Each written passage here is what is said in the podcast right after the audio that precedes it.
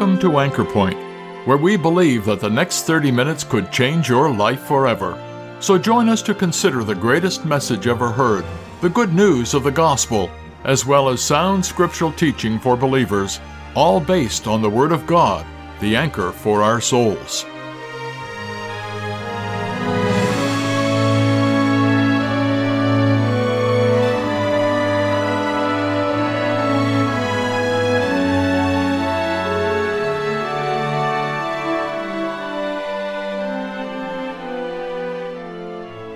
The Lord Jesus often used many contrasts in order that we might feel the full impact of the lessons he was teaching.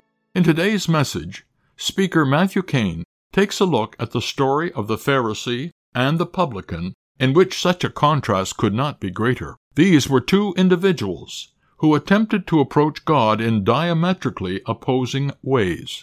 The Pharisee, well, he considered himself better than most, uh, certainly not a bad person a sinner, he came to God with a self righteous attitude. He thought he was doing God a favor by doing his religious duties. How about the publican, or tax collector, as he was otherwise known? Well, he was just the opposite. He realized his sinful past and his inability to do anything that God would accept. He simply threw himself upon the mercy of God for the salvation of his soul. And that's what our message is all about today God's marvelous mercy to sinners who don't deserve it. If you find the label sinner in any way offensive, then you might be inclined to switch stations at this point, but we certainly hope that you will hear us out. Listen to the story and what the Lord is offering you. Take a few minutes to hear about the mercy of God. You'll be glad you did. Luke chapter 18, verse number 9. And he spake this parable unto certain which trusted in themselves that they were righteous and despised others. Two men went up into the temple to pray. The one, a religious Pharisee, the other, a publican, tax collector. The Pharisee stood and prayed thus with himself, God, I thank thee that I am not as other men are. Extortioners, unjust, adulterers, or even as this publican. I fast twice in the week. I give tithes of all that I possess. And the publican, the tax collector, standing afar off, would not lift up so much as his eyes unto heaven, but smote upon his breast, saying, God, be merciful to me, a sinner. I tell you, this man, the second man, the publican, went down to his house justified, right with God, rather than the other. For everyone that exalts himself, everyone that lifts himself up, shall be humbled. And he that humbles himself shall be exalted. God, be merciful to me, a sinner. Me, a sinner. Have those words ever come from your lips or been a sincere expression of your heart? Me, a sinner. He seems to be occupied not just with what he has done, but who he is, a sinner. Two men went to a temple to a prayer meeting. And as the facts of the story become clear, when the first man begins to pray, just as the second man will later pray, the both of those men are actually dead in their sins on the road to hell. And the first man takes center stage. Oh God, I am so glad that I am not as bad and sinful as other people. You know about all the good things I do. You know about all the sins that other people do. I'm so glad that I'm not a sinner like others. And the other man doesn't take center stage. He's afar off. He's aware of his sin, of his guilt, and he cries out to God, be merciful to me, a sinner. Me, a sinner. Not the prodigal, the sinner. Not, not she, the sinner. Me, a sinner. And the prayer meeting ends. And the two men leave. And one man leaves, still on his way to hell. And the other man goes back to his house, justified, righteous, having received mercy, and on the way to heaven. Isn't that great? how quickly things can change.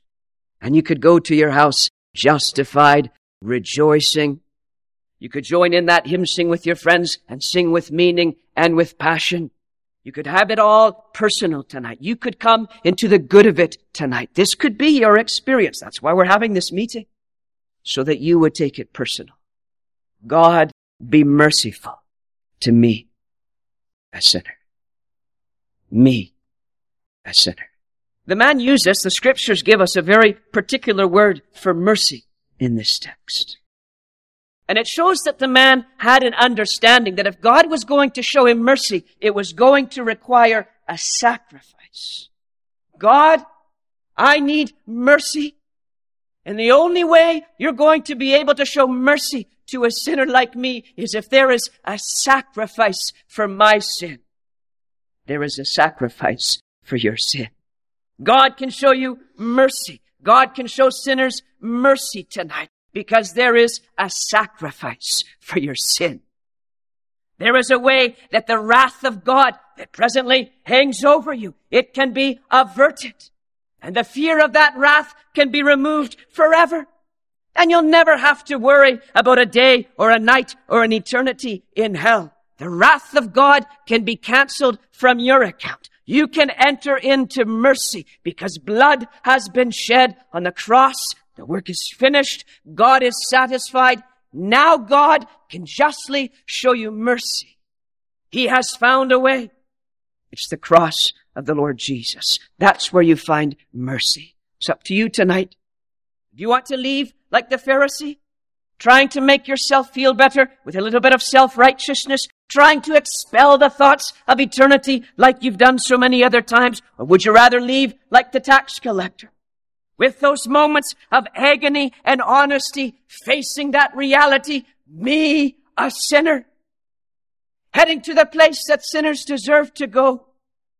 But God shows mercy. Christ received sinful men. And the Lord Jesus has died for sinners.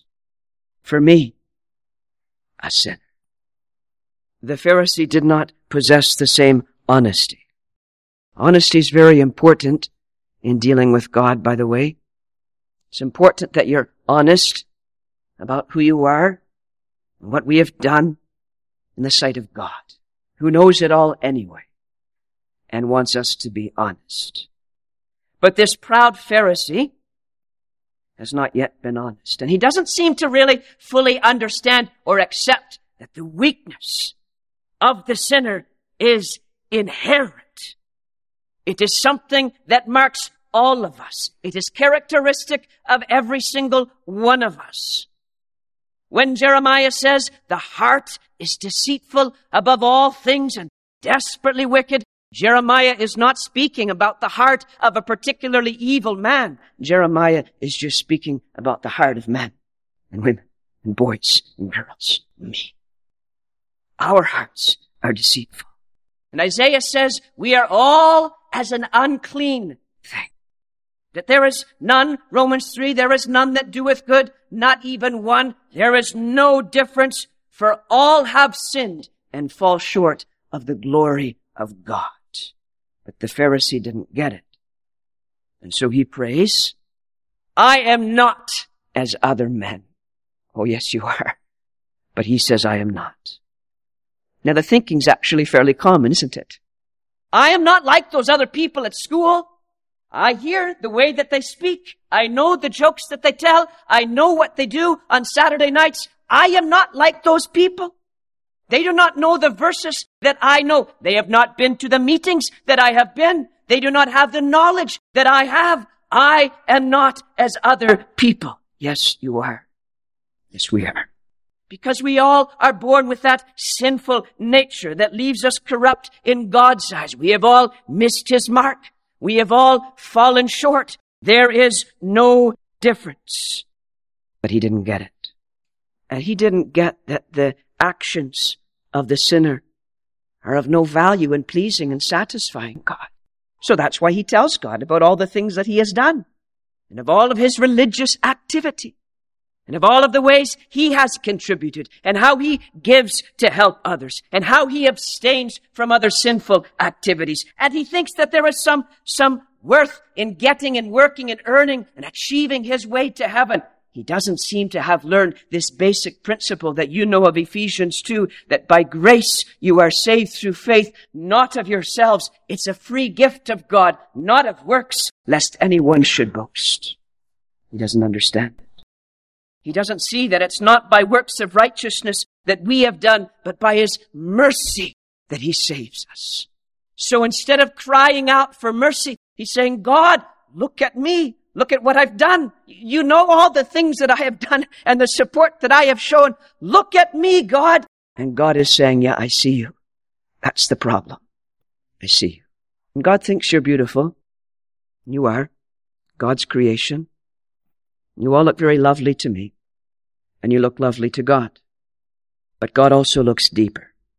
And as God looks deeper, that's when God sees rebellion and pride and hatred and lust and deceitfulness that fill our hearts. That's what God sees. The Pharisee is saying, look at me, God sees him. And that's why that man is still in his sins. because he has never honestly acknowledged before God, me, a sinner. But the tax collector does. So let's think of this beautiful prayer of a repentant tax collector. Me, a sinner. Now he understood some things. He stands a great way off. He, he seems to have this sense that I, I don't even deserve to be close. He grasps his distance. We are at a distance from God, naturally. When Adam sinned, he was driven out of the garden. Christ comes and preaches peace to those of you that are far off, Ephesians 2 says. Even this prodigal son, the prodigal son, he does not say, I've got to get back and once my father sees how hard I work, then maybe he'll accept me. Once he sees me working around the house some, and maybe I can outdo my sibling, and then maybe he'll welcome me back. No. It says when he was a great way off. While he's still a great way off, he has that repentant attitude, but he's still at a great distance. Then the father rushes to him, puts his arms around him. To a man who is a great way off, he's at a distance. That's the publican. He recognizes his own unworthiness. He's like the leper who would have to go around saying, unclean, unclean, I can't come close to you. And I want to warn you that while you're at a distance tonight, you are well within the reach of God's mercy. But there comes a time that you read of back in Luke chapter 16 when someone has gone to such a distance that they are beyond that reach. That's an infinite distance. That's when it's too late to cry, God be merciful to me, a sinner. That's when there's no more times to say, maybe this next gospel series, I'll be saved. That's a distance that can never be bridged. Tonight there's mercy. God be merciful to me, a sinner. Me, a sinner. And he understands the corruption that marks men and women, that from the very outset we are born condemned sinners, darkened in our understanding helplessly lost, guilty because of all of the things that we have done. And so he beats upon his own chest as if to say, the problem is inside me. No point in blaming it on others. The problem is inside me.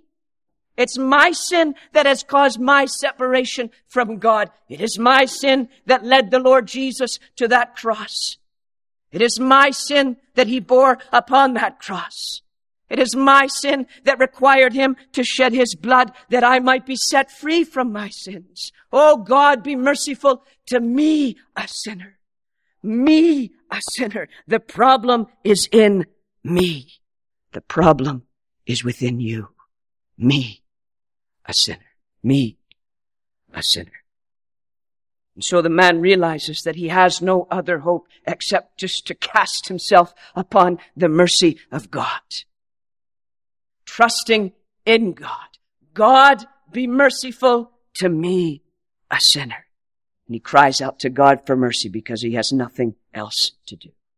I love, I love, I love this story because it correlates so clearly to my own experience of the first night of my life that I honestly acknowledged to God that I was the guilty sinner. And as the weight of that struck me so suddenly on a Monday evening, for reasons right now, I, I, can't even tell you what brought that thought to me as I sat at the table, panic stricken that I was in my sins. So I went up to my bedroom and the weight of it was starting to bother me. And it was like I was trying to brush it off and say, sure, everybody's a sinner. Matthew, you're the sinner. Okay, well, I, am the sinner, but, but there's other people that are sin. But all that mattered that night was me, the sinner. Me, the sinner. And that night God showed mercy to me, the sinner. Because there was a sacrifice that met the need of me, the sinner. One night about uh, 10, 11 years ago, brother had come to, to join us for a series of gospel meetings. And there was a young man who began to come to those meetings. Probably at the beginning of those few meetings, he would have said that he was a Christian. But as he listened to the preaching of the gospel regularly, he recognized he wasn't a Christian. And then he began to be a bit more bothered by his sin until it was an immense weight upon his soul. And a Friday night after the gospel meeting, there was a hymn sing in Christian's home. And we were singing that hymn, How Deep the Father's Love for Us. You know that one. It wasn't just well known for everybody, but we were singing it, loving it. Except as we went through those lyrics, those verses of that hymn, that young man was just getting more and more bothered as he thought about what that song was saying. It was my sin that held him there until it was accomplished. His dying breath has brought me life. I know that it is finished. I see the man upon the cross, my sin upon his shoulders. And with every line, it was just weighing upon him more and more and more. And he just wanted the song done to get the thoughts out of his head. Why should I gain from his reward? I cannot give an answer. But this I know with all my heart, his wounds have paid my ransom. And then you sing those four lines again, and we're going over it again, and this young man just wants it done. He wants it out of his head. He feels like leaving the room, but he says the song is almost over. I, I just want to wait till it's done and get rid of it. And the song comes to an end, and he takes a deep breath. and Shad had never heard it before, and he thought it was very nice. He said, let's sing that one again. and so we did. But the young man couldn't handle it.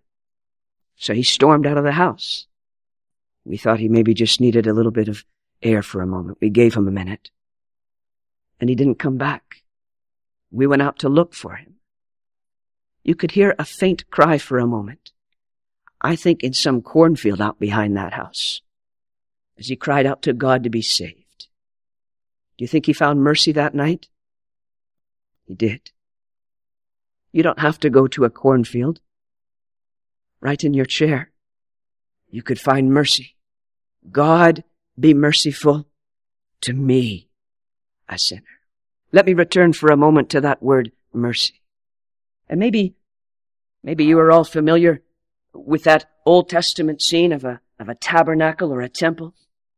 And inside that tabernacle divided into its couple of compartments and inside that innermost sanctuary, the holiest of all, there was the, the ark, the box, that ark of the covenant, and on top of it was the, what was it called? The mercy seat. And God said the only way that he was going to be able to dwell among a sinful people was if there was a sacrifice and the blood of that sacrifice was taken in and sprinkled upon that mercy seat. And because the blood was on the mercy seat, God would show them mercy. And he could dwell with sinners because there was a sacrifice, blood on the mercy seat. But the blood of bulls and goats doesn't really take away their sin or ours. And that would never be enough for you and I to be in heaven, to dwell in the presence of a righteous and holy God forever. We needed something far better, and God has provided something far, far better. It is unveiled for us in the most profound paragraph in the history of the world, Romans chapter 3, verse number 21, that tells us that we are not going to find righteousness from the works of the law, but by faith in Jesus Christ. There is no difference. All have sinned and come short of the glory of God. But there is redemption in Christ Jesus, whom God has set forth. God has brought him forth. He's presented this man to be a propitiation, a mercy seat, a sacrifice for our sin by his blood to be received by faith. That God might be righteous in saving sinners. That he can be just and the justifier of him who believes in Jesus. Because he is the mercy seat. He is the propitiation. He has satisfied God's wrath. He's taken it all in his own body, in his own soul, an offering for our sin, for my sin. And now when we cry, God, be merciful to me, a sinner, we can do so with confidence that God will show you mercy if you honestly cry to him with a knowledge that Christ has died for our sins, that he shed his blood to be a ransom for our souls, that you can leave this hall tonight justified, down to your house justified, on the way to heaven, receiving mercy, forgiven, saved, never another worry about what lies on the other side, never another fear about hell and its flames and the wrath and the judgment of God that we deserve. We deserve it because we're sinners. God, in His mercy, has given a sacrifice for our sins. So why do you go on as a sinner when you can find mercy and rejoice in the mercy of God in the cross of our Lord Jesus Christ? He bore our sins in His own body on a tree. I am not worthy to be called one of your sons. You could just make me as a servant. No, stop.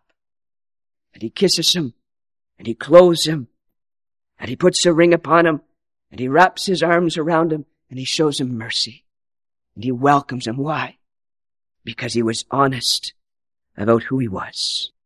Me, a sinner. Me, a sinner. Christ Jesus came into the world to save sinners, of whom I am chief. God shows mercy to sinners at the cross.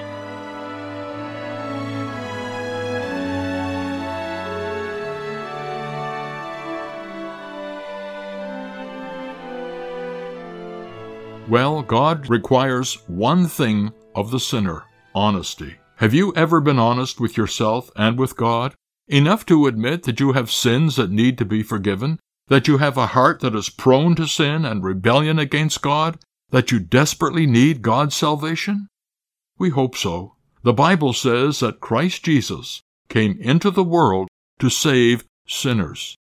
They are the only ones who qualify. We hope you'll not be like the Pharisee, rather, that you will be honest and ask God to be merciful to you, the sinner. And you know what? He will. If this or any of our Bible messages here at Anchor Point has made you aware of God's interest in you, or if you would like some literature that would help you understand these important truths, why don't you drop us a line at anchorpointradio at gmail.com? We'd love to hear from you. We're glad you were able to join us at Anchorpoint today Anchorpoint is sponsored by believers in Christ who are meeting at various gospel halls. Each of these Christian assemblies holds gospel services every Sunday, as well as other meetings such as regular prayer and Bible studies throughout the week. If you've been challenged by today's message and would like to know more about the truth of the gospel, or of gathering unto the name of the Lord Jesus Christ following New Testament principles, take a look at our Anchor Point website at anchorpointradio.com.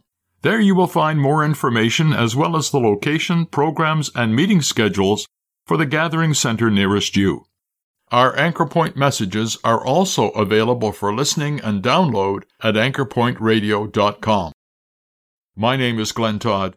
Thank you once again for listening, and we invite you to join us again next week at the same time for Anchor Point where we believe that Christ alone is the anchor for the soul.